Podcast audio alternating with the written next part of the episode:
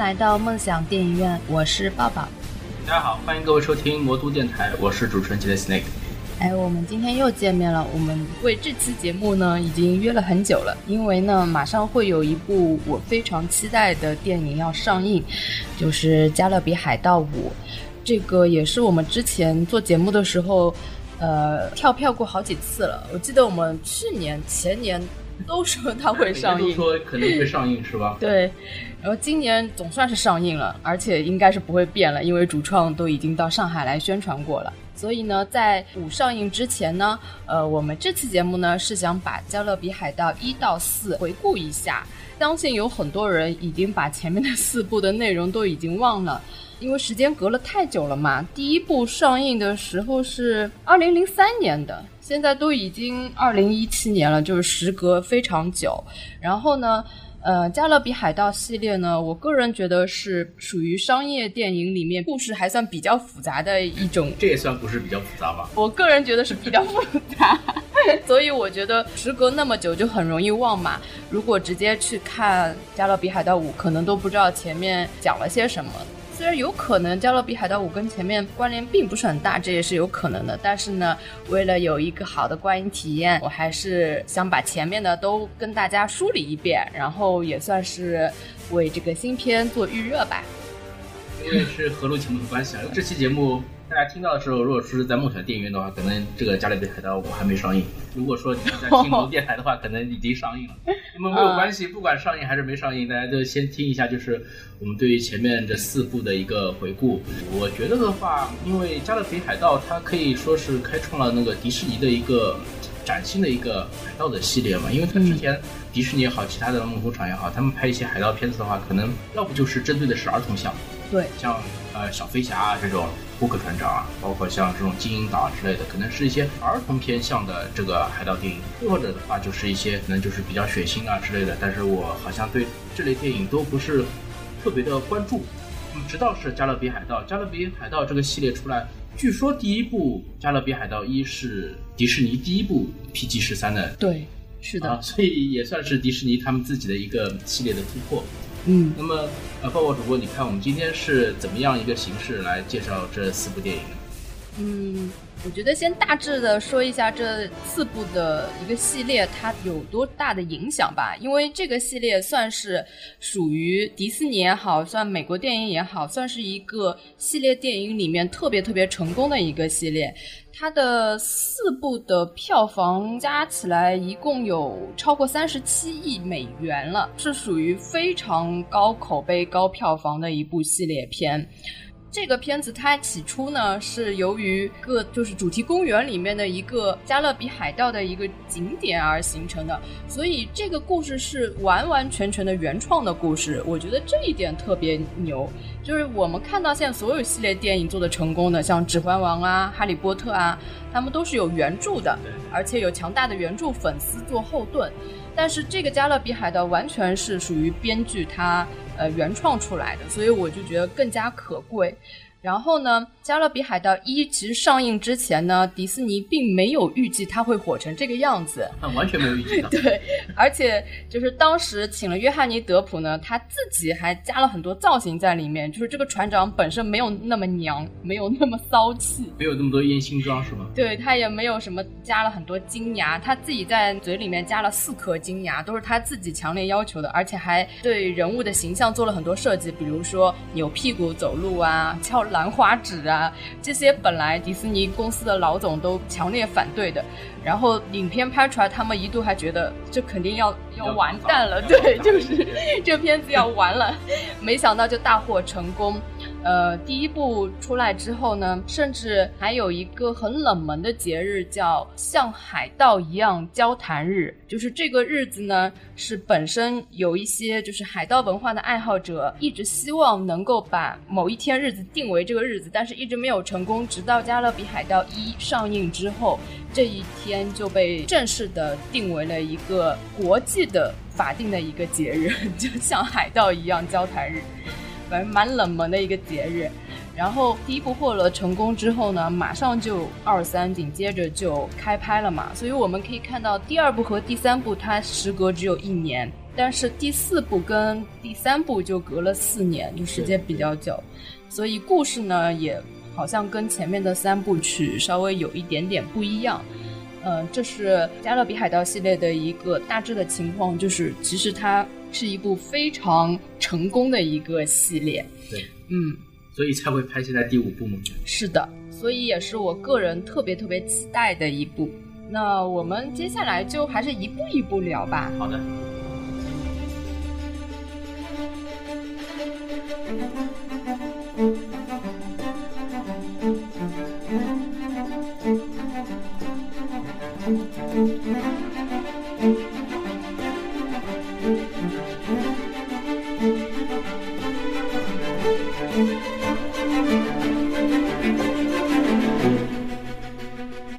我是觉得这个算是商业片里面比较复杂的，但是第一部是比较简单的，就是还是像普通的爆米花电影一样。这部片子的导演是戈尔维宾斯基，他是《加勒比海盗》一二三的导演。然后他有几部代表作，像《白日梦想家》，还有《兰格》跟《独行侠》，就是他跟。独行侠就不用再提。我提这个的意思就是，他跟约翰尼·德普合作的次数还是比较多的。因为《白日梦想家》的话，其他其实都有德普。对，都有他，就等于是有五次合作了嘛。然后《加勒比海盗一》上映之后呢，就获得了很多很多的奖项。然后他一共有二十七次提名，有九次得奖，其中在奥斯卡上就得了五次提名，其中嗯，约翰尼·德普还被提为了最佳男主角嘛。其实德普他被提名影帝好像有四次吧，但是就是只是提名而已。因为这个片子大家都比较熟悉了，我就基本信息就不用介绍了太详细，主要的演员大家应该也都知道。呃，我就说一些可能比较有意思的事情吧。就是这个片子在呃上映的首周票房，在美国国内的票房就已经超过了一亿三千万美元，然后成为上映后票房最快达到一亿美元的电影，打破了二零零二年蜘蛛侠创下的那个首周末票房记录。这就是《加勒比海盗一》的一个基本的状况，然后故事的梗概就需要，我比较不擅长概括故事。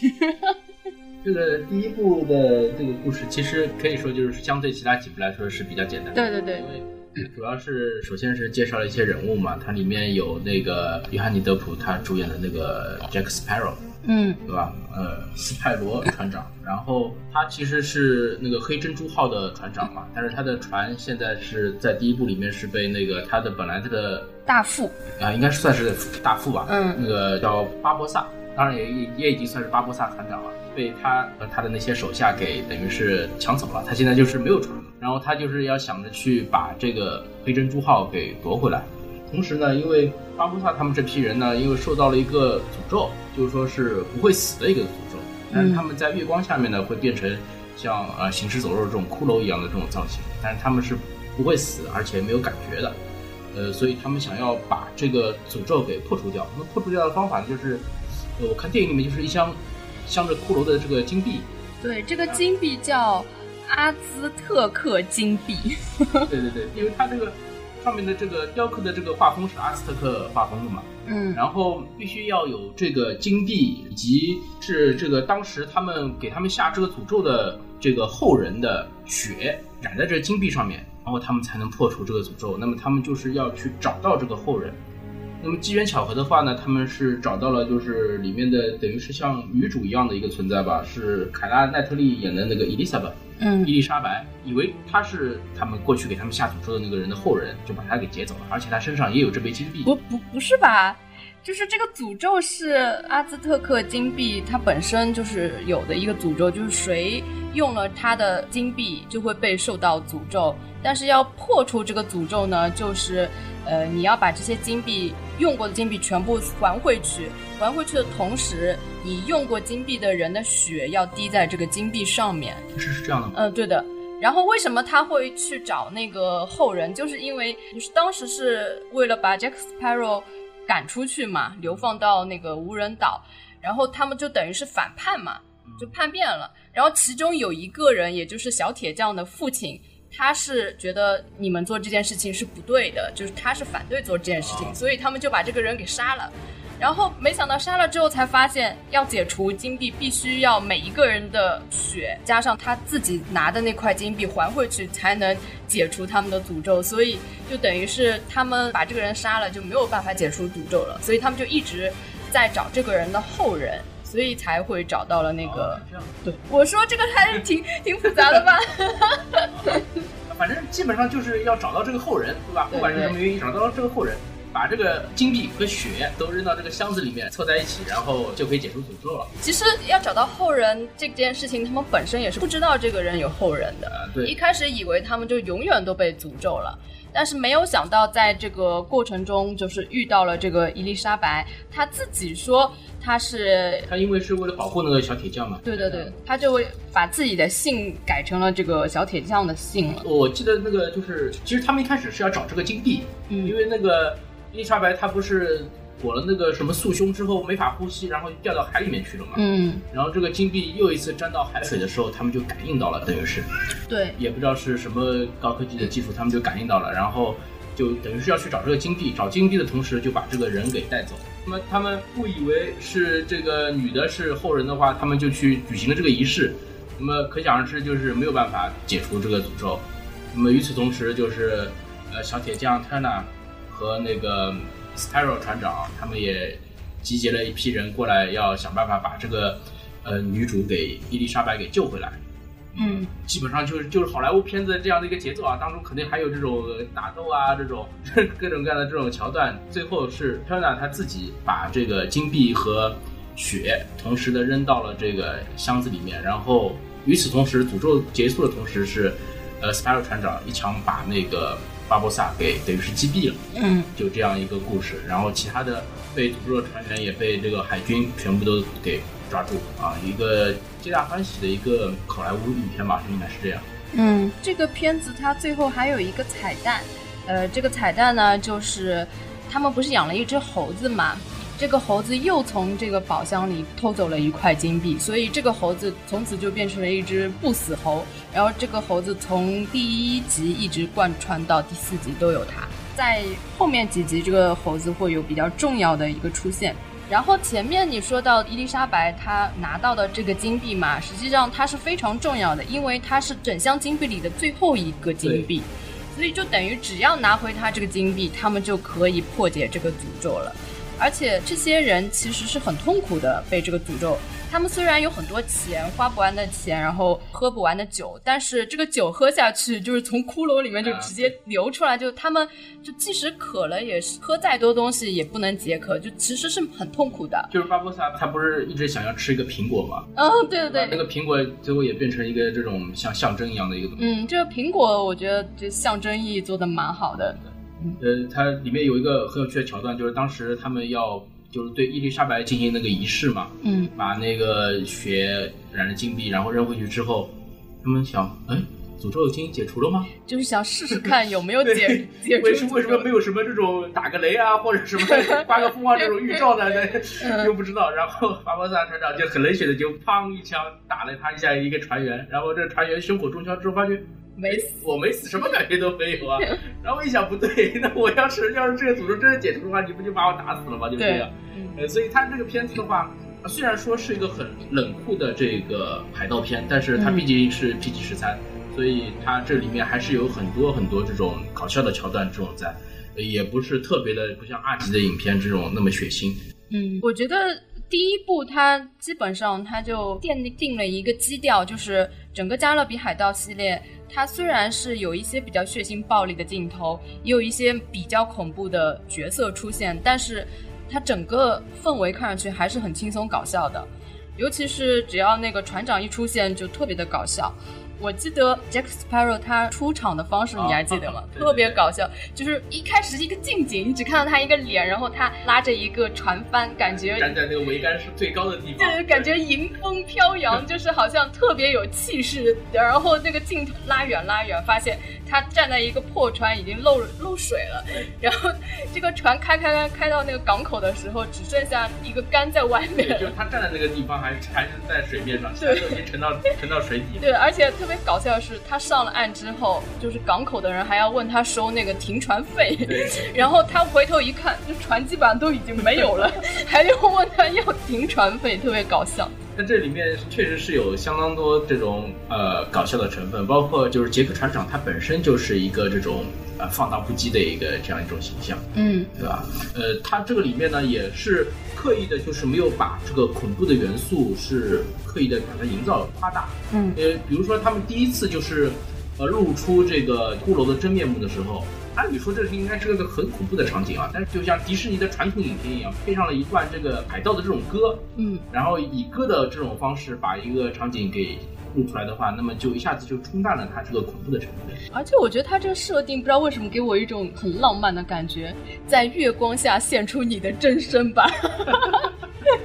而且它因为它的设定是只有在月光下才会露出骷髅的真身嘛，所以它就有时候照得到月光，有时候没有。它的就是在骷髅跟真人之间就反复切换，这个镜头还是做的比较好的。尤其是当年那个时候来看特效，已经觉得特别不错了。而且刚开始。看到有一群海盗复活成僵尸，呃，不对，复活成骷髅，就觉得还蛮震撼的。呃，我要是没有记错的话，这一部的影片的特效是那个工业光魔来做的。对对，确实是。他们为了做这部影片特效的话，他们不单纯的是做一些这种骷髅的这种残骸啊之类的，他们针对每个不同的演员都是有这种呃比较。有特色的这种呃骷髅的这种特效哦，所以你你可以看到有一个场景就是呃我印象很深嘛，就是他们的一个黑珍珠号离着这个海军的这个战船是很远的，嗯，然后海军觉得哎船这么远，那么我们也不用太过担心，毕竟这个海盗都没有过来，对吧？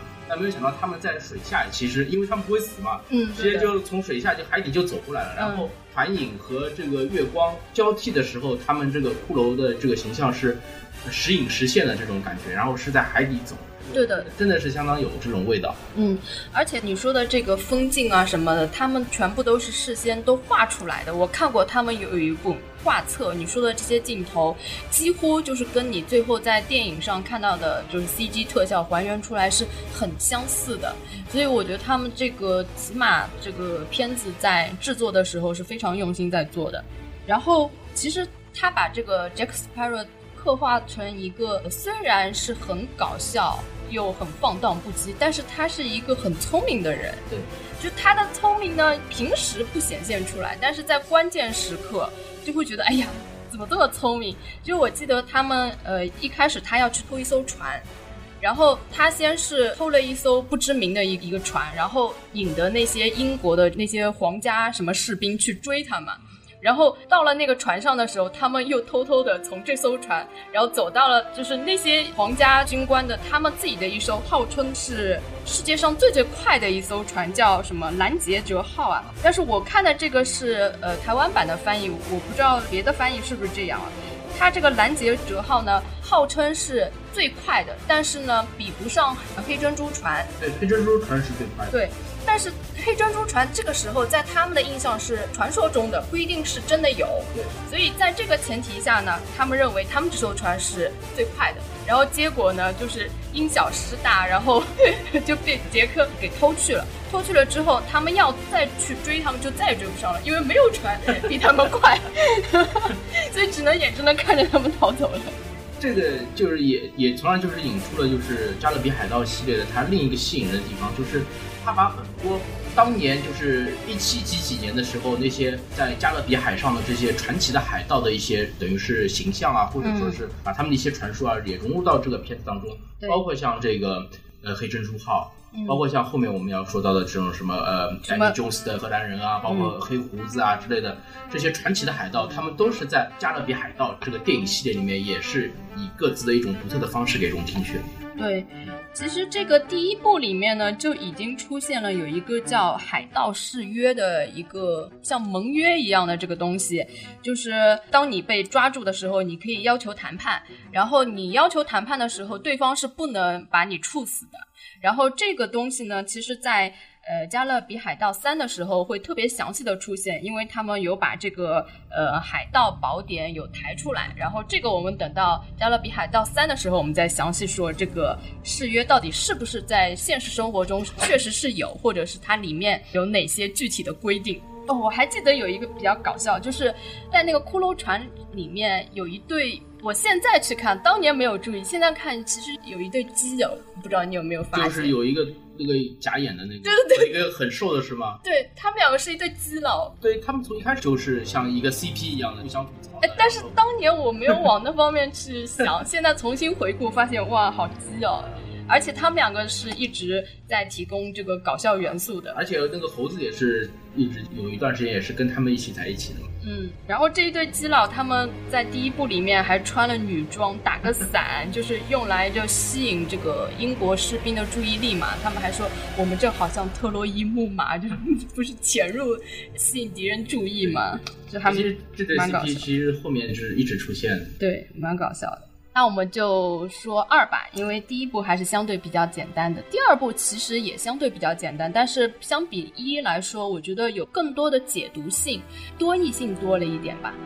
第二部是叫《聚魂关》，呃，这部片子呢，它是获得了十八次的提名，但是获奖获了十六次，哇，好厉害！获了十六个奖，对。不是不是，就是所有的奖，各种各样的奖。但是在奥斯卡奖上呢，是三次提名，一一次获奖，获奖的是最佳的视觉效果奖。呃，其实《加勒比海盗》系列从一到三每次都入围奥斯卡的，除了第四部没有入围。但是二的话就没有那个最佳男主的提名了。对。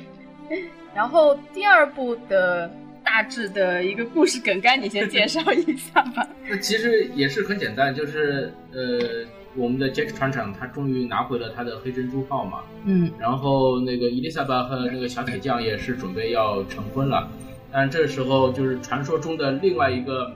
传奇海盗就是 David Jones，嗯，他在这个海域又出现了，他有一艘那个也是特别可怕的船叫那个飞跃的荷兰人，嗯，啊不是荷兰人是荷兰人，荷兰，然 后然后。呃，那么他跟这个杰克船长之前也有一个约定，就是说，因为 David Jones 他喜欢收集那些濒死的这些水手的一些灵魂，让他们变成自己的像呃船员也好，奴隶，服从也好，奴隶也好，这样这样的一种存在。然后对他这个约束下来的这些船员会逐步逐步的丧失自己的一些记忆啊，包括人类的那部分啊，替换成了这种鱼啊、这种海怪啊这种一些的这种部分。包括就是 David Jones 他自己也是个章鱼脸，嗯，呃，有蟹爪和蟹脚，啊，这种很奇特的这种装扮。那么他跟杰克船长他有个怎样的约定呢？就是说杰克船长要给他提供一百个这样的灵魂。那么我不知道杰克船长到底是提供了多少，我估计是一个都没有提，一个都没有啊。这样的话，那么时间到了，他就要来收割这个杰克他自己的灵魂了。那么他为了想办法要躲避他的话，他又去找人来帮忙来对付这个。呃，David Jones。哦，这里面其实是杰克帮那个戴维·琼斯，他是有一个约定的，就是为什么他要提供他一百个灵魂呢？是因为他答应把黑珍珠号给他，哦，让他做黑珍珠号的船长，然后这个期限是十三年。然后这个《加勒比海盗二》开始的时候，就是他的十三年的期限快要到了，所以他就快要没时间了，马上就要变成他的奴隶了。所以他想办法嘛，要搞事情，嗯，是吧？那么 David Jones 呢，他其实也有一个弱点，就是他有一个心脏是藏在一个神秘的陆地上，嗯，呃，但是 David Jones 他自己好像是每隔十年才能上一次陆地吧？对，呃，所以说，如果说谁能找到这个跳动的心脏的话，那么谁就可以。呃，等于是控制住这个 David Jones，那么 David Jones 他也是会想各种各样的办法不让你去找到这个心脏，那么他们就反复的这样来回折腾吧，就也这也是好莱坞的这个电影的这些桥段啊风格，这些搞搞搞搞搞了之后呢，那么终于他们在岛上面是找到了，找到了这个心脏，但是这个心脏好像是被一个落魄海军给拿走了，是吧？对对，被偷走了，哎，被偷走了。然后 David Jones 他另外还有一个杀手锏，就是他有一个可以召唤的海怪，嗯，克拉肯，这也是。呃，北欧神话里面一个比较著名的海怪，那么也在这个电影中被引进进来。嗯，呃，那么最后的一个很经典的场景就是，呃，这个克拉肯要把这个黑珍珠号完全是拖入海底，那么船上就是有这个杰克船长在一一个人一个人在对抗这个拉肯，然后其他人因为拉肯只是要要抓那个杰克船长嘛，所以其他人就弃船逃走了。其实他是被坑的，就是本来他先是已经逃出去了，对，然后他突然觉得。呃，他不能放下，因为他不是有一个罗盘嘛？对，这个罗盘很神奇，就是能指向你心中心中最渴望、你最想要的东西。然后他那时候。逃到一半，发现那个罗盘指向的是黑珍珠号码。他发现他其实最在乎的是黑珍珠。然后，但是这其实有很多解读，我待会儿再说啊。就是他后来又回去了，回去之后没想到呢，被那个伊丽莎白就假装跟他接吻，在接吻的时候呢，就把他给铐在船上了。然后其他人都全逃走了，就等于留他一个人。在船上面对这个海怪，是一个章鱼的，对，像个章鱼一样。章鱼怪看到这里的时候，其实就已经结束了嘛。所以这个第二部跟第三部实际上是，我觉得写剧本的时候应该是在一起写的。对，拍其实也是一起拍。嗯，然后这个留的梗其实是非常难受的，中间还要隔一年才能看到我们的船长到底怎么样了。是是这样的，就是因为我们前面也说到过嘛，就是《加勒比海盗一》的时候，其实迪士尼的高层对这个影片。不是抱有特别大的希望，是的。然后没有想到他后来是一直什么两亿、三亿、四亿、五亿、六亿，然后六一之后的时候，他们突然意识到这个片子其实是很有市场的，嗯，应该把这个片子的这个作为一个系列来把它拍下来。那么当时发现就是一拍完之后，其实很多道具都已经是销毁掉了，已经销毁掉，包括演员的合同的话，其实也就只签了第一集。那么他们首先要花几千万的美元的这个。钱把这个道具再重新再造起来，嗯，包括像这个黑珍珠号啊之类的这种，只用一次不合算，要要要再造起来，然后他们要把这些原班的人马再重新召集回来，包括像奥兰多·布鲁姆啊，像那个凯特·奈特利亚这种，呃，全部都召集回来，然后想如果说我现在再拍第二部的话，再过几年我再拍第三部的话，这些演员的这个身价又不一样，不知道要涨到什么地方去，那么干脆就两部一起拍，两部一起签，一起拍。就这样，那么可以节省一些预算，那么所以我们就很顺利的在这个第二部是什么？第二部是零六年，对，第三部是零七年。在第二部看了就是零六年上映的第二部《巨魂关》之后，我们就在零七年的时候又很顺利的看到了第三部。嗯，第二部刚刚说有一些非常值得解读的地方呢，就是我们看到的官配就是伊丽莎白跟那个特纳特纳这一对。但是呢，他其实从第一部开始就在铺一条引线，就是伊丽莎白跟 Jack Sparrow 之间一种呃很微妙的感情，但是他没有明说，就是一直让观众猜测他们两个对互相是不是有爱。这个线索呢，一直到了第三集都有。呃，其实第一集我们知道，因为这个伊丽莎白落水，其实是呃 Jack Sparrow 去救的嘛。像这种英雄救美的桥段，一般都是应该出现在。男主角身上吧，但是没有想到，就是出现在这个一个不是官配的这个。这个 Sparrow 是男主角，他是男主角，但是他不是有那个官配女性朋友的那种男主角嘛？就是这一点，其实本来就已经。官配女性朋友其实也有在第四部。对，这这一点本身就很奇怪了。然后到了第二部的时候呢，他们被流放，也是哎，第一部还是第二部啊？第一部。呃，第一部被流放也是他们两个被流放，这也很奇怪。一般这种在无人岛，一男一女，肯定是官配男女主角在一起嘛。然后这里面那一页，其实呃，我们国内的版本还删掉了很多镜头，就是在沙滩上，其实 Jack Sparrow 是给那个伊丽莎白看他身上有很多各种伤，然后呃了解了他一些不为人知的一些身世，所以伊丽莎白对他其实是感情又有一些微妙的变化，同情啊之类的。对对对。然后到了第二集的时候，一上来你就可以看到伊丽莎白对呃 Jack Sparrow 是非常信任。就是他的信任甚至超过了对那个小对小铁匠的信任，就然后他去问英国军官要那个他们有一个叫什么合法的掠夺证啊，就是当时那个海盗。他们去偷东西是可以通过合法的这个啊，就是被等于是被这个政府承认的海盗，对对，就像海贼王里面的王下七武海一样。是的，呃，其实我们这看到加勒比海的一到三，就是真实世界就海盗从呃最兴盛到衰落的一个过程。然后第二部其实正好是讲到他们在慢慢的在。步入到衰亡时期，然后这个时候，呃，伊丽莎白她去问，就是英国的海军要那个通行证，她是想要给杰克的。然后杰克如果有张通行证的话，就比较自由了嘛，就等于他可以合法的去掠夺了嘛。这时候你你就会感觉他好像内心是对杰克好像是蛮在乎的。然后还有一个细节呢，就是他不是要去救那个小铁匠吗？然后杰克他是一个内心不知道自己是最最想要的东西是什么的，所以他拿着那个罗盘经常是失灵的，不知道往哪里指嘛。就他们想要去一个地方，但是这个罗盘一直左右不定，所以他自己是定不出方向的。然后他只能把这个罗盘交给伊丽莎白，因为他内心如果很就是很执着的我要去哪一个地方，我要去救谁，就会有一个很明确的指出嘛。所以这个罗盘一开始一直是由伊丽莎白来看的。最后呢，他们找那个戴维琼斯的那个呃心脏的时候，然后那个罗盘就指向 Jack Sparrow，然后他他就觉得。不对，这个罗盘一定是坏掉了。然后，但是这里又可以有两个解读，一个是其实他对 Jack Sparrow 是喜欢的，还有一个解读就是 Jack Sparrow 跑过来说没有失灵，因为这个箱子就在你屁股底下。就它里面有很多就故意混淆你们的两边解读都可以的这个情况出现。所以就是这一条线也是比较耐人寻味的。然后最后为什么伊丽莎白要把 Jack Sparrow 扣在这个船上？我的解读是，他怕自己真的会爱上他，他其实害怕这个真相，所以他还不如让他现在就死在这里。我是我是这么解读啊，你是这么解读？对，我是这么解读，但我不知道别人怎么样。但是那个影片肯定是给了你一个多异性在里面。对。嗯，你看这边其实也介绍的很模糊，就是说对于里面一些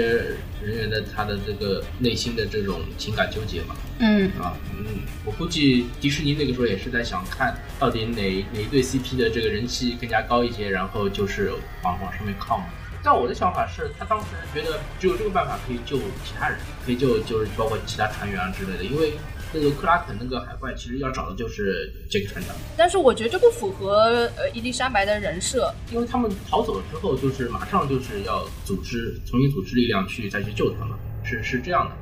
没有这个，其实他不是害完他之后 内心很愧疚吗？然后后来其实想救 Jack Sparrow 的是那个海妖，并不是他提出来的。就是这个，我们到《加勒比海盗三》来讲，因为我觉得三是一个特别特别复杂的一个故事。然后二，嗯，我觉得这里面令我觉得最有意思的设置就是那个罗盘，它可以指向你最想渴望的东西，你最想要得到的东西。然后这个罗盘只要在杰克手上，就是不停的瞎转的，就说明他真的是一个不没脑子的人。不是没脑子，我我反而觉得他是一个很纯真的人。他也不是想要金钱或者是美女，他真的什么都没有特别一个很固定想要的。就他其实是真正代表海盗思想的，就是向往自由。他应该就是向往那种飞的感觉，应该就是这种。这部影片的话，其实我感觉，因为他之前不是相当成功嘛，嗯，塑造的这种就是不会死的这种呃骷髅的这种海盗形象。然后我就想，那么他这部又会有什么这种特效的噱头呢？他提出了，就是把那个传奇的海盗 Davy Jones 以及飞跃的荷兰人这艘传奇的船给引进进来，然后给了这个 Davy Jones 以及他们这艘船上的船员这种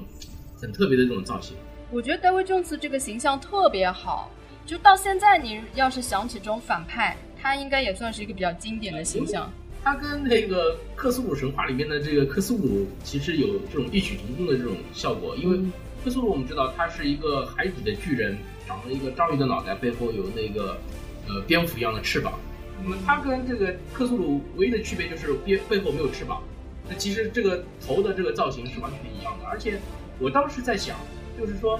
你像它的里面有个副手是那个锤头鲨，嗯，啊对的，像个鲨鱼一样的造型。我觉得这种做起来还是比较方便的。你哪怕就是像拍《西游记》一样，你套个头套的话，其实也可以做，包括像风兔二爸这种。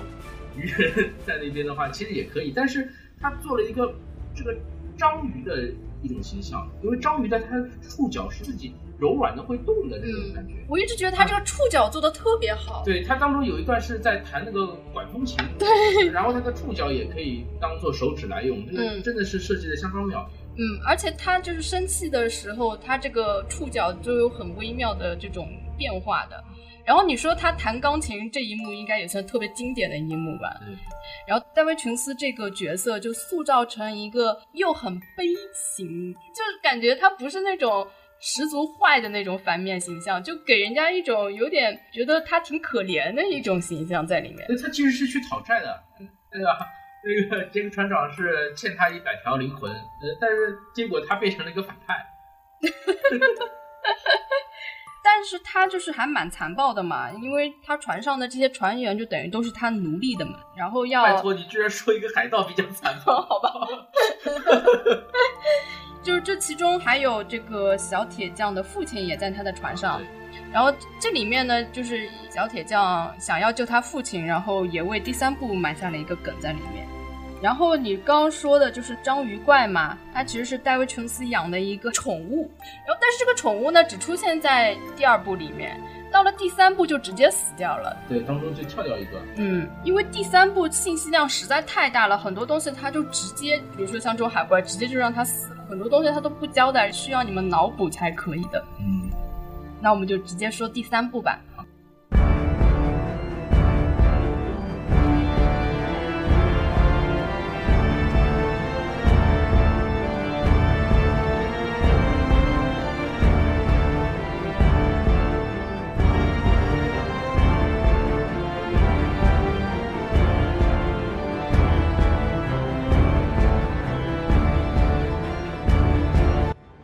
三部是世界的尽头，其实这不是本身他们预计的最后一部，他们预计最后一部就是第四部，这个我慢点说，因为他留下梗了。呃，在这部里面呢，也是获了十次提名，九次得了奖，然后奥斯卡上有两次提名，一个是最佳视觉效果，还有一个是最佳化妆，这两个提名。然后在这一部里面呢，比较有意思的就是出现了 Jack Sparrow 的父亲的这个角色。然后这个角色呢是摇摇滚歌星基斯理查兹，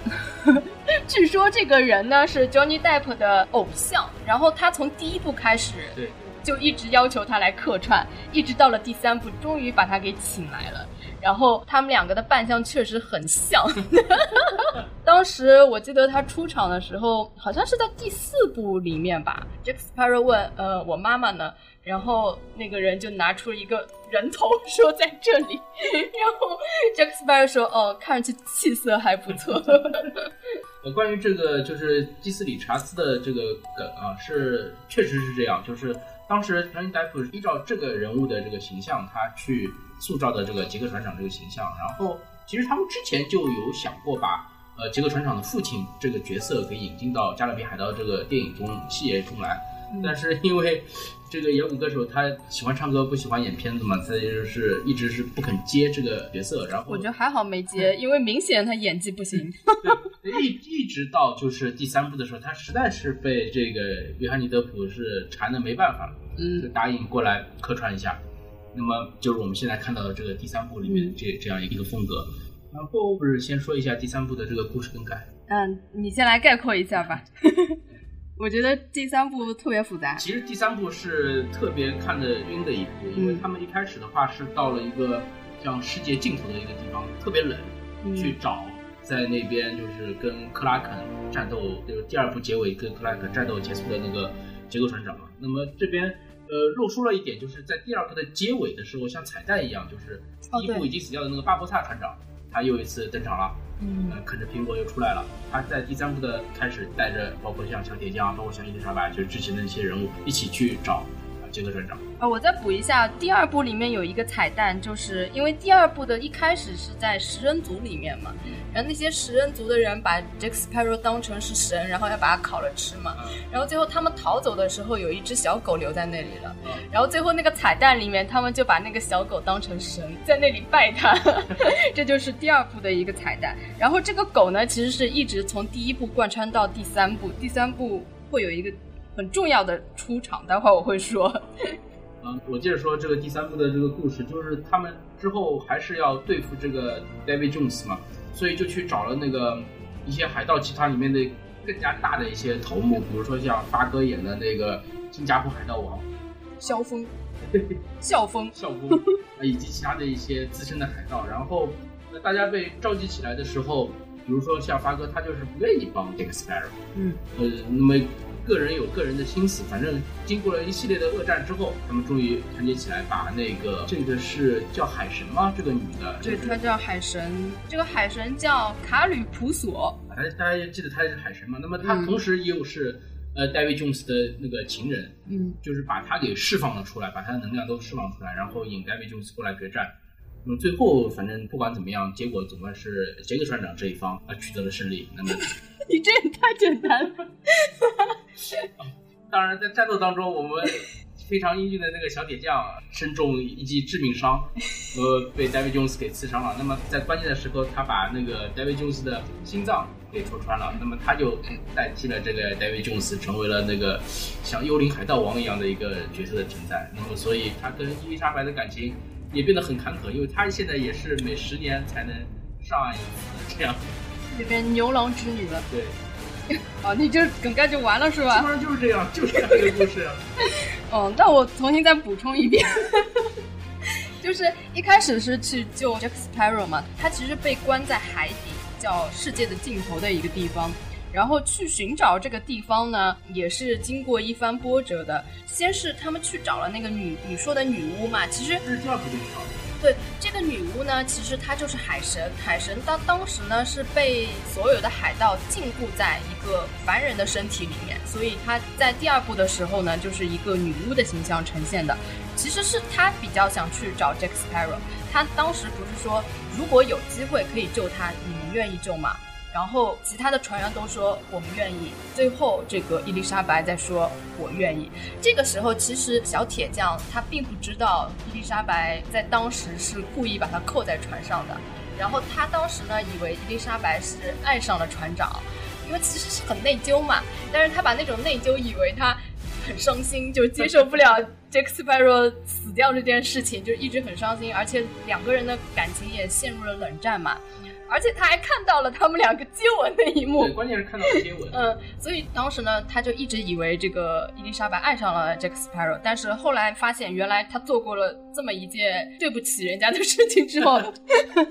他才放下了心里的那个结。然后一开始我们看到，就是这些人组成的小队去救 Jack Sparrow 嘛，其实没有一个人是真心要救他的。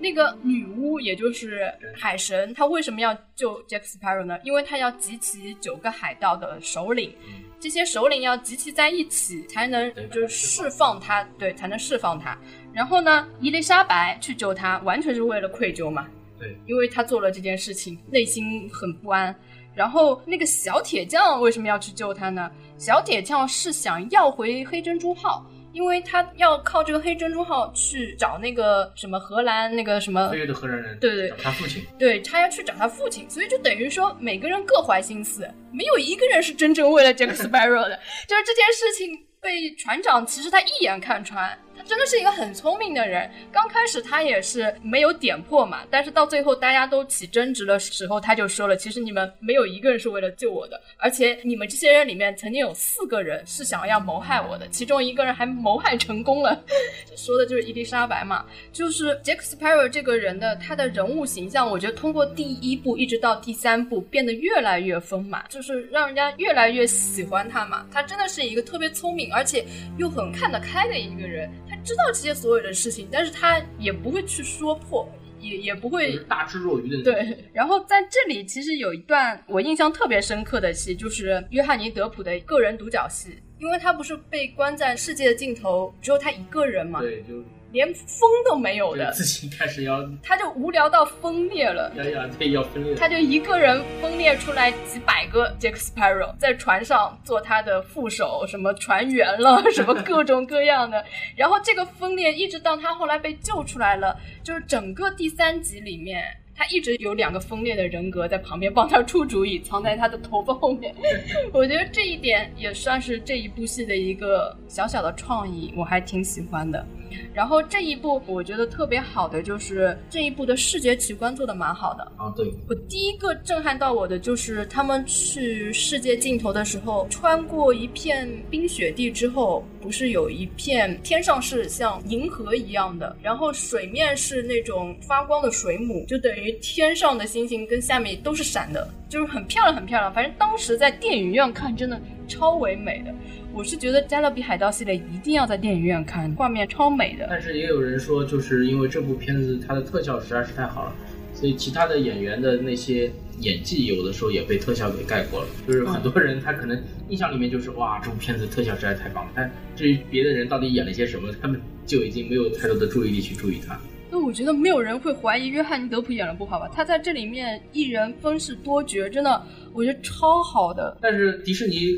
我感觉当时也是注意到，就是说这部片子虽然说约翰尼·德普他的这个号召力，包括他在片中的这个影响力是相当大，但是不能完全靠他一个人，所以他们在这部片子里面，除了原创的原班人马以外，他们加入了很多其他的这种新的角色在里面，包括像这种啊发哥啊，像其他这种九大海盗啊之类的，啊，加了很多这种群戏在这里。因为这个是他的故事设定是就需要有这么多人，所以我说这个第三部特别复杂嘛。然后我说视觉特效还有一个就是有一个亡灵的一个设置，我觉得特别好，就是他们不是到了世界的尽头，其实就等于是呃亡灵的世界嘛，它跟现实世界是反的嘛。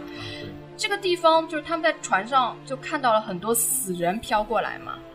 这一段创意我觉得特别好，就是跟我们中国的或者西方的神话也都很像嘛，就是人死了之后要到彼岸嘛，然后管这些亡灵的，应该他的任务应该就是那个戴维·琼斯他应该去做的，这是他跟那个海神的约定，约定的内容就是他要在这一百年内啊，好像是，就是他要照顾每一个飘过来的亡灵，但是他没有做到这一点，没有做到这一点，所以才变成了这个海鲜脸。然后对，所以他的那个船上的全都变海鲜了，是因为这样才变的。然后这里面有一个我当时觉得还蛮感人的点，就是他们在那艘船上突然间就看到了这个伊丽莎白的父亲，就是也在这个亡魂里面，已经死掉了。对，但是他当时不知道的，其实他父亲是嗯，因为后来没有利用价值就被那些人给谋杀掉了嘛。所以他当时想把他父亲给拉起来，但是因为这个其实等于是两个世界了嘛，阴阳两隔了嘛。对的，所以我觉得这一点，当时我觉得这创意还是蛮好的。然后呃，他们刚开始见到这个 Jack Sparrow 的时候。他的出场方式也很炫，就是令我想到了第一部，就是一开始也是一个近景，他拉着这个船，船的那个 帆，然后就很气势很雄伟的这样子开过来，然后一看，其实那个船是在沙漠上面，然后从一个很高的沙漠的那个山坡上滑下来，下面全部都是那种螃蟹推着他，推着那艘船前进的。我觉得就是这个片子的视觉奇观什么，然后包括这个船长的出场方式啊，还有他一贯的搞笑，都还是维持在水准里面的。然后就是他们出世界尽头的这个创意，我觉得也蛮好，因为他们一开始是拿了一个地图，这个地图上说日落就是日出，日出就是日落，反过来的。然后当时他们不知道是什么意思，后来也是 Jack Sparrow 突然间想起来，他就一下子想到上就是下，下就是上嘛。所以他当时拍的也很好玩，他也没有跟他们解释，就突然跑到船的左边说：“诶，你看这个。”然后又跑到船的右边说：“诶，你看这个。”然后所有的人都在船上跟着他跑，左右跑，左右跑，然后跑到最后就把这个船翻过来，整个翻了一百八十度，然后水退下去，就是回到了这个，看到那个船一下子从水面上哗。对，翻出来之后，然后这个太阳就是会有一个绿光出现。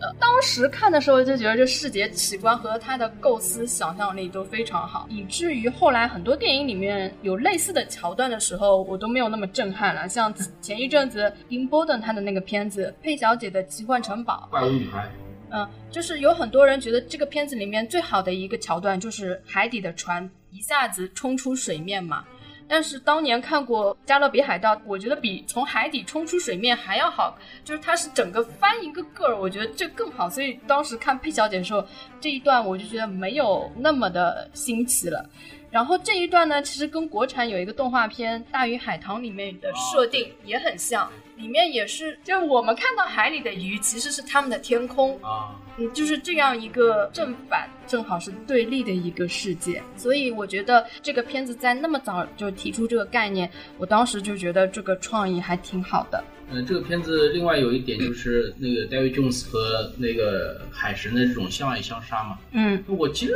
到后面我还是没有搞懂他这个。就是他们约好了十年去见一次嘛，结果他有一次十年到了，David Jones 到了那个岛上之后，发觉海神已经走掉了，嗯，或者说是没有来，就然后两两个人就因爱生恨了，就变成这样了。我觉得，我靠，你们也太那个了，真是。然后它里面有一个很巧妙的一个设计的镜头，就是那个海神被关在笼子里面嘛，嗯然后当那个 David Jones 他的手哦，呃伸进去的时候，就变成了那个正常人的那种样子了。那么这也是演员 第一次能够在这部影片里面把自己的真脸给露出来。没有，其实是这个海神碰到他的时候，他就会变成哦对对对对真的人。但是后来那个海神不是把手退回去了嘛他，就然后他就变成一个钳子，他就缩不回来了，在那个笼子里面缩了两次都没缩回来，也蛮搞笑的。然后你说的这一段就是海神跟 David Jones，其实他是有神话的原型的。这个海中女神卡吕普索，她是在希腊的传说中的一位女神。然后，一个从特洛伊战争归来的那一个叫奥德修斯的人遇到了海难，被冲到了岛上。然后这个卡吕普索就被他给迷住了，就把他当做是爱人，嗯，想要跟他生活在一起嘛。但是这个人奥德修斯他其实是有妻子的，他是想回到自己妻子身边，他儿子也很担心。嗯，但是这个海神就把他囚禁了七年在岛上。后来呢，雅典娜就把这个奥德修斯的状况报给了宙斯，然后宙斯下令把这个人给放了。在传说中，应该算是一段呃一厢情愿的爱情故事吧。奥德修斯这个人是，他是希腊神话里面属于是智帅一样的人物，就是很、啊很有很聪明的一个人。然后他去参加特洛伊战争的时候，得到的预言是他要离开家乡二十年。嗯然后等特洛伊战争打了十年结束了之后，其他英雄都很高兴的要走了，他就觉得很奇怪，嗯，就说那么预言这个二十年，二十年现在才过了十年啊，这个就接下来十年就被海神困住了，是吧？然后，然后他 在他在海上就漂泊了十年，但包括了这个刚才我们说到这个故事里面的这个七年，就是这样，他在海上漂了十年才漂回家。哦，所以他在《加勒比海盗三》里面就变成了一个这样的版本了。对，然后还有这里我说它为什么比较复杂，就在于这里面每一个人他都有自己的小心思嘛，就目的都不是很单纯的。然后他这里面整个片子里面充斥着各种的背叛，就里面所有的人都是跟别人有勾结的。比如说这个片子里面，他有这个英国政府先是跟周润发演的那个萧峰，萧峰，他是有勾结的。然后这个英国政府跟小铁匠也有勾结，然后他跟 Jack Sparrow 也有勾结，所以他们每一个人基本上都不是单纯的。对，但是呢，他们最后最后都背叛了那个英国政府的那个人，所以最后那个英国政府那个谁的最后就疯了。其实他们英国政府的船舰很多很多嘛，在海上，他都没有跟他们开战，就莫名其妙的就放弃了。所以我觉得这片子的最后的结尾也挺奇怪的。我觉得它最最大的一个败笔就是前面铺垫了那么多这个海神有多厉害，他从头到尾这一部片子讲的就是要集齐九大海盗首领，然后召唤这个卡吕普索嘛。最后召唤出来，他就让天气打了几个雷，然后海里面出现一个圈圈，任何人都没有伤害到，然后就没了，就结束了。然后最后还是靠这些海盗去跟那个英国的船舰打的，而且也只打掉了其中一艘，然后那些英国的船舰就撤退了。所以我觉得这个结尾是很奇怪的，它前面铺垫了那么多那么多，都是干什么呢？其实我也觉得，就是说，我不知道，因为那个年代，迪士尼，包括迪士尼，包括好莱坞的其他一些电影，他们很喜欢搞这种东西，就是说，比如说我拍一部电影之前的话，我会有这种呃前传的小说啊、漫画啊来给它进行铺垫。嗯呃，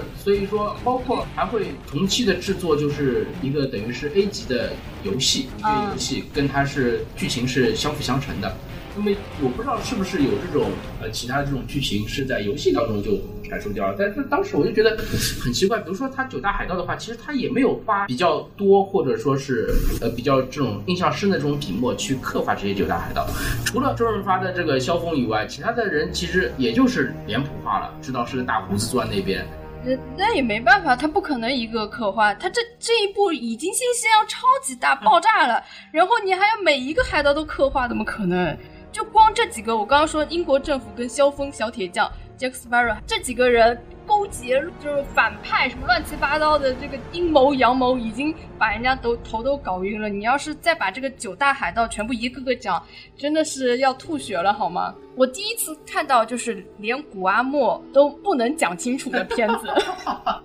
我真的我觉得古阿莫很厉害，他就是那种系列片都能讲清楚，什么七集八集的都可以讲，除了加勒比海盗，他讲完我都没有听懂。那其实我觉得从侧面也就反映出他其实第三。部到这个时候的话，他的电影的这个叙事方式上面还是存在一点问题的，就是大家看了之后也会有各种各样的这种呃疑问，包括觉得好像哎怎么前后有点说不通啊，包括就是觉得哎怎么就要这样过去啦这种，更多的就是被它的这个视觉效果给吸引了，把那个剧情的这些铺开来的一些细节就全部略掉了。我觉得第三部其实我还是觉得还不错的，一个呢视觉效果足够好，然后。它这个幽默搞笑的点也通通都保留着，然后故事呢，其实也还可以，除了结尾我觉得有点怪之外。其他的，它虽然留了很多大家都要靠脑补才能知道的一些梗，但是我觉得还蛮有劲的。我至今还记得当年在天涯有一个帖，就是这个帖子呢，最后就变成了十万个为什么，因为所有人都在问，就各种问题嘛。我还把我当时的那个影评找出来了，就是当时有多少人在问什么？有些人问，为什么小铁匠做了幽灵船长之后没有变成海鲜脸呢？为什么船上的海鲜人都恢复了人形呢？为什么伊丽莎白不能跟着小铁匠上船呢？为什么要十年见一次呢？为什么老威廉要砍自己的儿子呢？为什么他会失忆呢？就是一部电影有这么多为什么，也真的是说明它信息量真的特别大。然后我觉得这里面其实最值得讲的就是为什么小铁匠做了幽灵船长之后没有变成海鲜，就是我刚才说的，因为他遵守了跟海神的约定，他就去世界尽头引导引导灵魂去了。对对对，但是当年那个 David Jones 没有做到，所以才变成了海鲜的。然后为什么会失忆？什么？你刚刚其实也说了，他时间久了，他在他就融跟这个船融为一体了。关于失忆，他第二部里面就已经有有过铺垫了，他的父亲已经是脑子有点不清楚了。对的。呃，其实还有一点我想说的，本身是 Jack Sparrow 想做这个刺心脏的这件事情，因为他从第二部开始，他就一直觉得如果能永生，对他来说是一件挺好的事情。但是我我为什么说他是一个很善良的小可怜呢？就是当时他其实做了所有事情，好不容易他这个心脏也拿到手了，那个刀也拿在手里了，结果这个这个小铁匠死了，他中了一中了一个致命伤，对，中了致命伤就已经马上就要死了。然后他真的，我看他犹豫了很长时间，他最后只能把这颗心脏交到小铁匠手里，让他来完成这个刺心的事情，刺完起码可以复活嘛。所以我觉得船长真的是好善良，而且看上去他好像是一个不讲道义的人，经常会这个讲的话从来也没有一句是真的，但是他从来也没有做过一件就是很坏很坏的事情。反而一直是这些人都在背叛他。你看他的船一天到晚就被人家偷走，然后明明他是船长，但是一天到晚被谋权篡位，然后被人家丢到无人岛，不知道丢了几次了。然后伊丽莎白跟那小铁匠这两个人特别烦，他们两个 要么就是不是小铁匠为了未婚妻来找杰克帮忙，就是。这个伊丽莎白为了找她的未婚夫来找杰克帮忙，然后等他们两个找到彼此的时候，每次都会把杰克船长给出卖了、抛弃了，或者丢到无人岛了，真的好可怜啊！那我们说一下第四部吧。第四部里面不是没有小铁匠跟那个伊丽莎白了？对的，总算没了。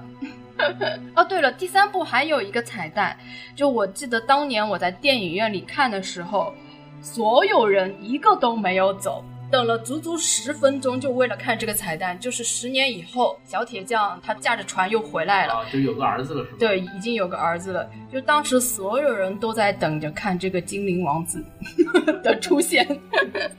好，那就我们说第四部吧。嗯，第四部是《惊涛怪浪》。这部片子一共获过八次提名，没有得过奖，然后也没有入围奥斯卡。然后这一部的导演就换了，这个导演叫罗伯·马歇尔，他的代表作是《艺伎回忆录》跟《芝加哥》。嗯，然后这里面的演员也基本上都换了，就是原班的那个奥兰多·布鲁姆，还有这个凯特奈奈奈特利都已经没有出现了，然后多了一个女主，就是佩内洛普·克鲁兹，然后呢，还有一些就是特别亮眼的美人鱼，都是一些超模来演的，其中有两个就是露脸比较多的，呃，第一个最后被抓起来的那条美人鱼。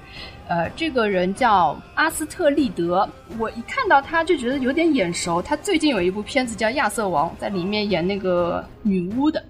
然后还有一个第一次亮相金颜色头发的那个美人鱼，就是唱歌的那个，他叫加马沃德，他在《了不起的盖茨比》里面出演过。然后他最重要的一个身份就是希斯莱杰的前女友，我特别喜欢希斯莱杰。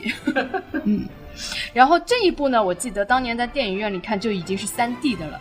它是第一部采用迪士尼数字三 D 技术拍摄的海盗片。呃，这个片子里面的取景全部都是真实的自然场景，然后全部采用真人表演，挑战性非常大的，没有在棚里面拍摄。然后这一部的故事梗概，你来说一下吧。这部其实也挺简单的，就是他们去找不老泉嘛。好像是克鲁兹他的父亲是那个呃黑胡子黑胡子船长嘛，他得到了一条预言，说是在不久的将来有一个带着木腿的海盗会把他杀死。嗯，所以他为了击破这个预言，他要去找那个不老泉。同时，就是因为那个英国政府也要找不老泉嘛，就让那个巴布萨船长和杰克斯派罗他们一起去找，又又又是在那边打弄啊，这这样。经过经过了一段这个加勒比海盗风格的冒险之后，他们到了不老泉那边，但是这个黑胡子最终还是因为这个喝错了泉水吧？其实是杰克斯派罗他故意的，也是也是杰克斯派罗故意的，故意设计的，等于是把那个就是可以救命的那个泉水给了他的前女友，对吧？嗯，然后他的黑胡子船长就最终还是命丧黄泉，没有逃脱出这个预言。嗯，其实你说的这个段落并不是那么简单，他不是说直接把那个能续命的那个泉水给他前女友，他是撒了一个谎，他明明这一杯不是可以续命的，他说这是可以续命的，然后他让他们两个来选。当时那个黑胡子就说：“女儿，你就救救我吧。”然后他就把那个号称是能续命的那杯喝了。其实那杯并不是，就是因为杰克他很聪明嘛，他早就想到了黑胡子这个人，他就是很自私的一个人。其实也可以算是黑胡子他自己咎由自取吧。对，就是利用了他的一个本性，然后让他自己选择了死亡。呃，我觉得这一部因为跟前面三部其实故事上没有太大的关联，但是它一个梗是上一部留下来的，就是在第三部的最后，Jack Sparrow 他有一个地图，这个地图上写的就是不老泉，所以拍第三部的时候其实已经是准备要拍第四部了，但是第四部就时隔了很久，除了这个有关联之外，其他的大部分都没有关联了。然后这一部的时候已经是属于。海盗特别没落的时期了，这个时候西班牙政府也出来了。嗯，海盗为什么会没落呢？就是西班牙政府和英国政府达成了协议，他们两个政府合力去围剿海盗，所以导致海盗时代就彻底的结束了。在真实的历史上，也是黑胡子死了之后，海盗的辉煌时期就结束了。然后这里面就是有两拨人马嘛，就是西班牙政府跟英国政府。两拨人马都要找这个不老泉，再加上这个黑胡子，就等于也是一个多方势力在角逐的一个东西。然后这个黑胡子他的船呢叫安波林皇后复仇号，对，这个也是相当传奇的一艘船。嗯，这是真实的历史中有的一艘船，包括就是西班牙政府当时也确实是派出过舰队去寻找这个传说中的不老泉。对，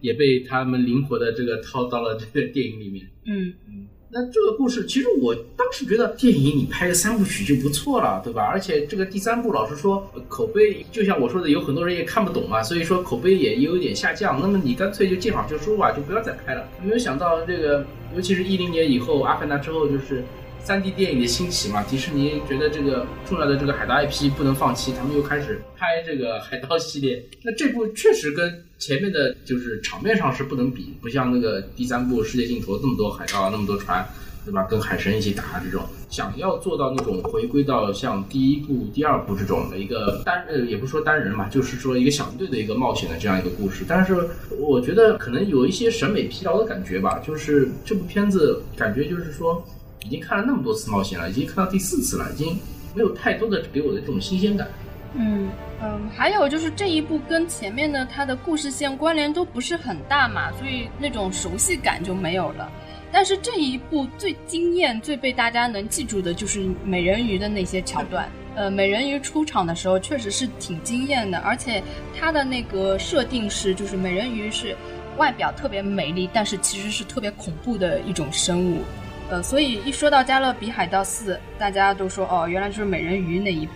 然后这一部，因为它有一个等于说给 Jack Sparrow 安排了一个。前女友嘛，终于让他不再是孤家寡人了。我觉得，嗯，也算是小小的亮点吧。但是这部片子，我觉得就是这个，就是那个佩内洛普·克鲁兹他演的这个前女友的话，跟 j a s p a r r o w 之间好像感情上互动的又比较生硬，又有这种就是这种小暧昧啊，或者怎么样打情骂俏啊这种感觉。因为他们是什么设定呢？就是 Jack Sparrow 曾经欺骗他、抛弃他，所以就等于是一个。负心渣男的形象，虽然呢，这个前女友还是很爱他，但是他又不能这么卑微的去讨好他，对吧？就是表面上看上去还是很恨他的，但是其实内心呢还是喜欢的。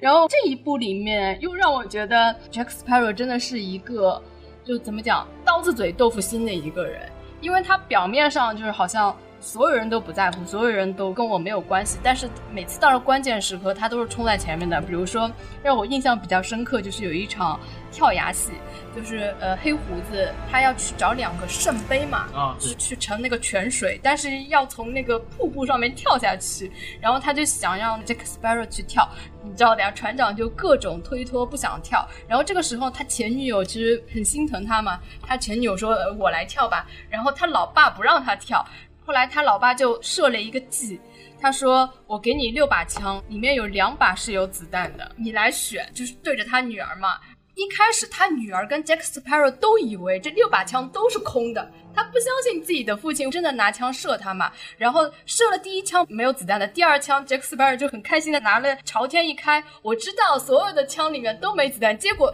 真的是有子弹，所以他就觉得这个黑胡子有可能真的会拿他那心狠手辣。对对对，所以后来他就说也不说的，立刻就跳下去了。所以我就觉得，哎呀，这这时候就觉得好男人呀。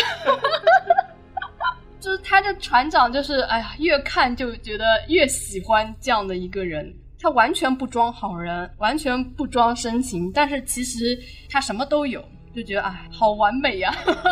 这部片子照我的想法的话，他本来拍了第四部的话，那肯定还是就是说有后续的拍第五部的这种想法。包括他这个结尾的时候，佩内洛普他捡到了那个布偶吗。对对，它这个是在彩蛋里面出现的。这个布偶是可以，等于是像巫毒娃娃一样，是可以控制那个 Jack Sparrow 的。就是对这个布偶受到什么伤害的话，Jack Sparrow 他自己也不受到什么伤害。嗯。那么，我想他这个肯定跟后续的电影还有关系。但是我现在看下来，好像第五部就没有在对 叫佩内洛普来演，所以我不知道他这个这个后面是准备怎么来安排这个细节的。另外的话，老实说，这部片子。有点前不着村后不着店的这种感觉，就像我之前的在录电影预览的时候也说到，就是说这部片到底讲的是什么？它不存前也不起后，对，已经没有什么太大的这种概念了。包括就像我们前面说到的这个地图，这地图其实是那个新加坡海盗王那个就是发哥演的那个萧峰，嗯，他收藏的那个万用地图嘛，嗯，对吧？第三部里面也是为了去跟他讨要这个地图。那么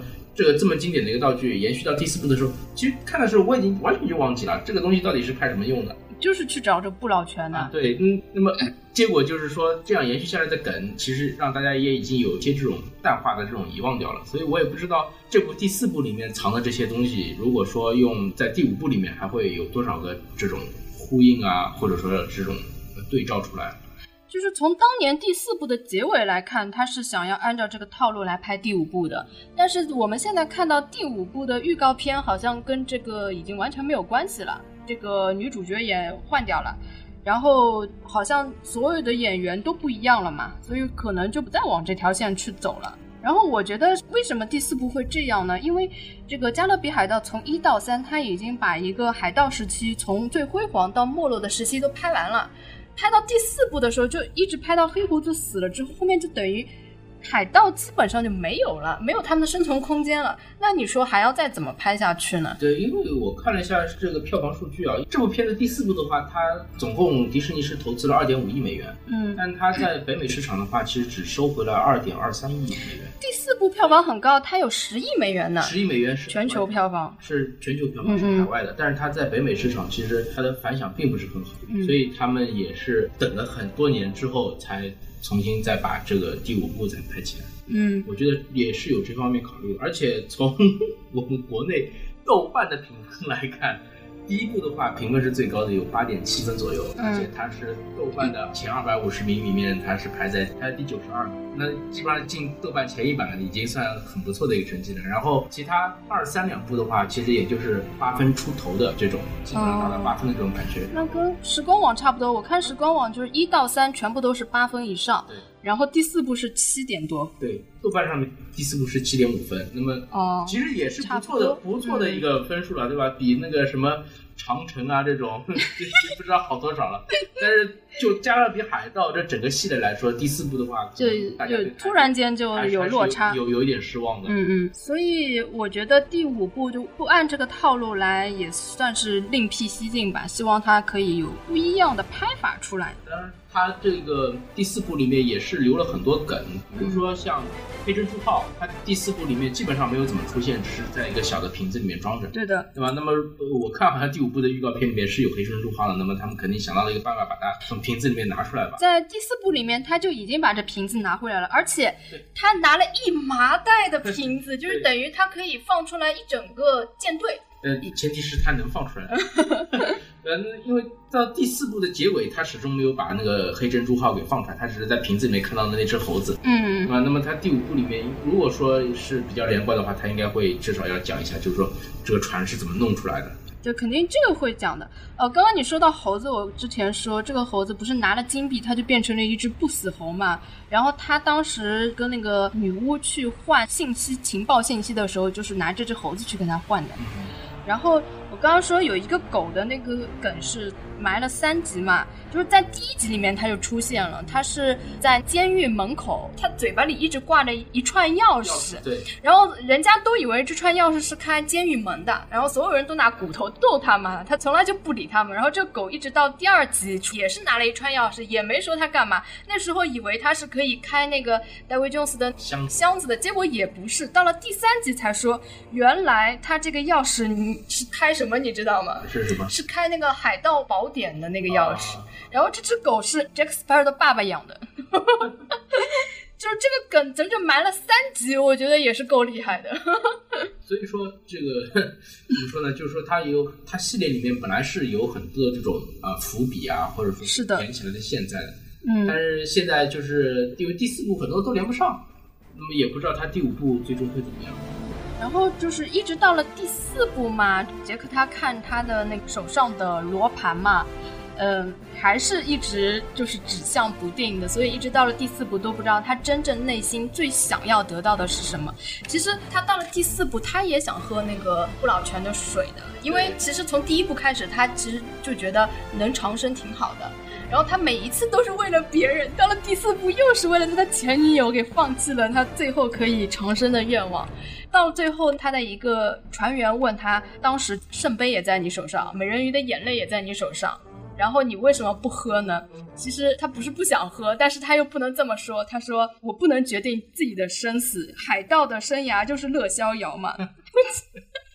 我就觉得，哦，他这人真的还是要打肿脸充胖子，但是又很豁达嘛。这个性格我真的实在太喜欢了。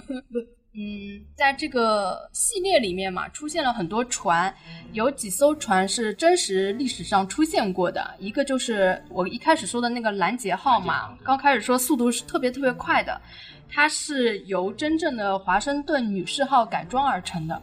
就是这个船，它在片子里面拍的时候就是用真实的历史上的这个船来拍的。但是这些船可能都已经有些根本就开不动了，但是它的样子是真的。然后还有一艘叫爱丁堡商船，这是唯一一艘还能开动但无法远航的真船，就是他们拍的时候也是用这个真船来拍的。然后最最重要的黑珍珠号嘛，这个船是他们搭建出来的，不过呢，他们只搭建了一半儿，另外一半是用拖车在拖的。对，还有就是，嗯、飞翔的荷兰人这个号，这个也是一艘真实搭出来的船，然后它这个船里面的所有的这种雕刻啊什么的，也都是他们美工真实做出来的。然后刚才说的是一些真实的船，然后还有一些就故事中跟真实的现实中一些交集的。刚刚我们说的那个就是《海盗宝典》，真实生活中确实是有的，是由两个传奇的海盗所制定的。然后这个《海盗宝典》里面就规定了一些海盗必须要遵守的一些事情嘛。然后为什么很多海盗被就外面的人有一些向往？因为海盗其实是一个很公平、自由、平等的一个体制，就是他们所有的船长都是一人一票投出来的，是特别特别民主的，在当时的制度上来说算是很先进的。而且他们所有掠夺来的财宝一定要平分的。哦，这些都是他们规定好的，所以说会有很多人会向往海盗的生活，而且海盗很自由嘛。对，就是包括海盗文化在呃欧美国家其实也是很兴盛的，很多的一些游戏作品啊、文学作品啊，披上了海盗的外衣之后，就会 变得很畅销。对，然后还有历史上真的有没有女海盗呢？确实是有的。呃，其中有两个很著名的女海盗，一个叫安妮·伯尼，还有一个是一个中国人。对，在明朝的时候。对，因为在明朝的时候，当时因为有倭寇入侵嘛，包括就是明朝中后期有这种海禁的这种规定，所以在东南沿海地区，包括在南洋那边的话，其实海盗也是很猖獗的。嗯，然后就是说，就很多海盗的下场其实都很惨的嘛。嗯，我们刚刚说像这种黑胡子，虽然他很风光，但是他最后都是惨死嘛。但是这两个很著名的女海盗最后都是，呃，结局都很好的，啊、所以就 还蛮神奇的。做女海盗的下场还是不错的。呃，然后还有就是在《加勒比海盗三》里面，就是开启亡灵世界会有一个绿色的闪光，这个据说是有科学说法的，就是说在海上日出日落会出现绿色闪光，是你要在一个比较低、比较矮的一个视野、视野比较宽广的一个地平线，最好是在日落恰好要落到地平线的时候，而且最好是在。海上的时候，确实会有绿颜色的光出现的，这个不是瞎编的，只不过呢，电影里面它就做的比较炫一点。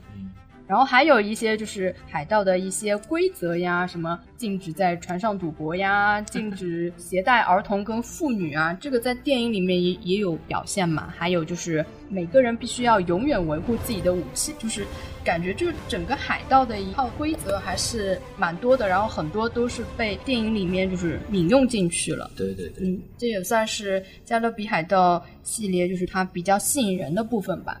嗯，其实里面你要找一些小细节，或者是历史上真实有的一些东西，还有很多很多。但是我们一期节目实在讲不完，我觉得一期讲四集已经真的是信息量爆棚了，很多根本来不及讲。我们以后如果呃不对，下星期如果 加勒比海盗五上的话，可以再继续再补充或者再聊。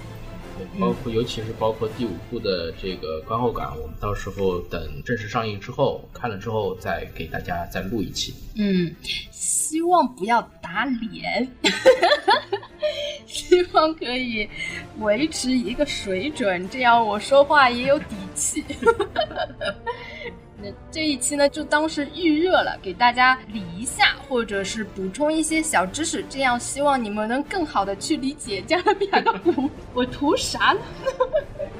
也有人问说什么我智商很高，是不是可以前面几部不看就直接看五啊之类的？应该是没有问题的啦。那如果说是呃作为一部独立电影的话，应该是没有没有什么太大问题的。但是我觉得它的剧情的话，应该还是会有一些。关联跟之前的关联，因为毕竟它第五部的话，现在看下来，那个像阿兰多布鲁姆啊，像那个凯特纳特利啊之类的，他们又一次重新回到了这个剧组。嗯，呃，也在里面扮演了角色，也不知道是到底有多长，是只有五分钟呢，还是有贯穿了大半部片子呢，对吧？嗯，现在也都不知道。而且这个故事的话，可能跟四的关联不是很大，这说不定会跟三有更加多的一些关联。嗯，大家反正也拭目以待吧，好吧？嗯，嗯其实我觉得这个系列片一整个系列，你看它前面几部一直是八分，虽然第四部就下滑到了七点多分，但是应该来说还是属于没有水准太跌的趋势，所以我觉得这个系列还是值得期待一下的。去掉一个最高分，去掉一个最低分，最后得分还是八分。所以说还是一个不错的系列，而且呢，呃，我是觉得你们不补也可以，但是如果能知道一些细节，你看的时候会更有乐趣，这倒是真的。对，好吧，那今天也说了非常多了，可能有点乱。因为我也是刚刚补完，真的要补完四部十个小时不容易，而且因为细节太多，要全部都记住，真的也不是一件容易的事情。想想古阿莫也没有说清楚啊，对吧？好吧，那我们今天就先到这儿吧。嗯，好，各位，拜拜。嗯，希望下次可以有底气的聊。拜拜。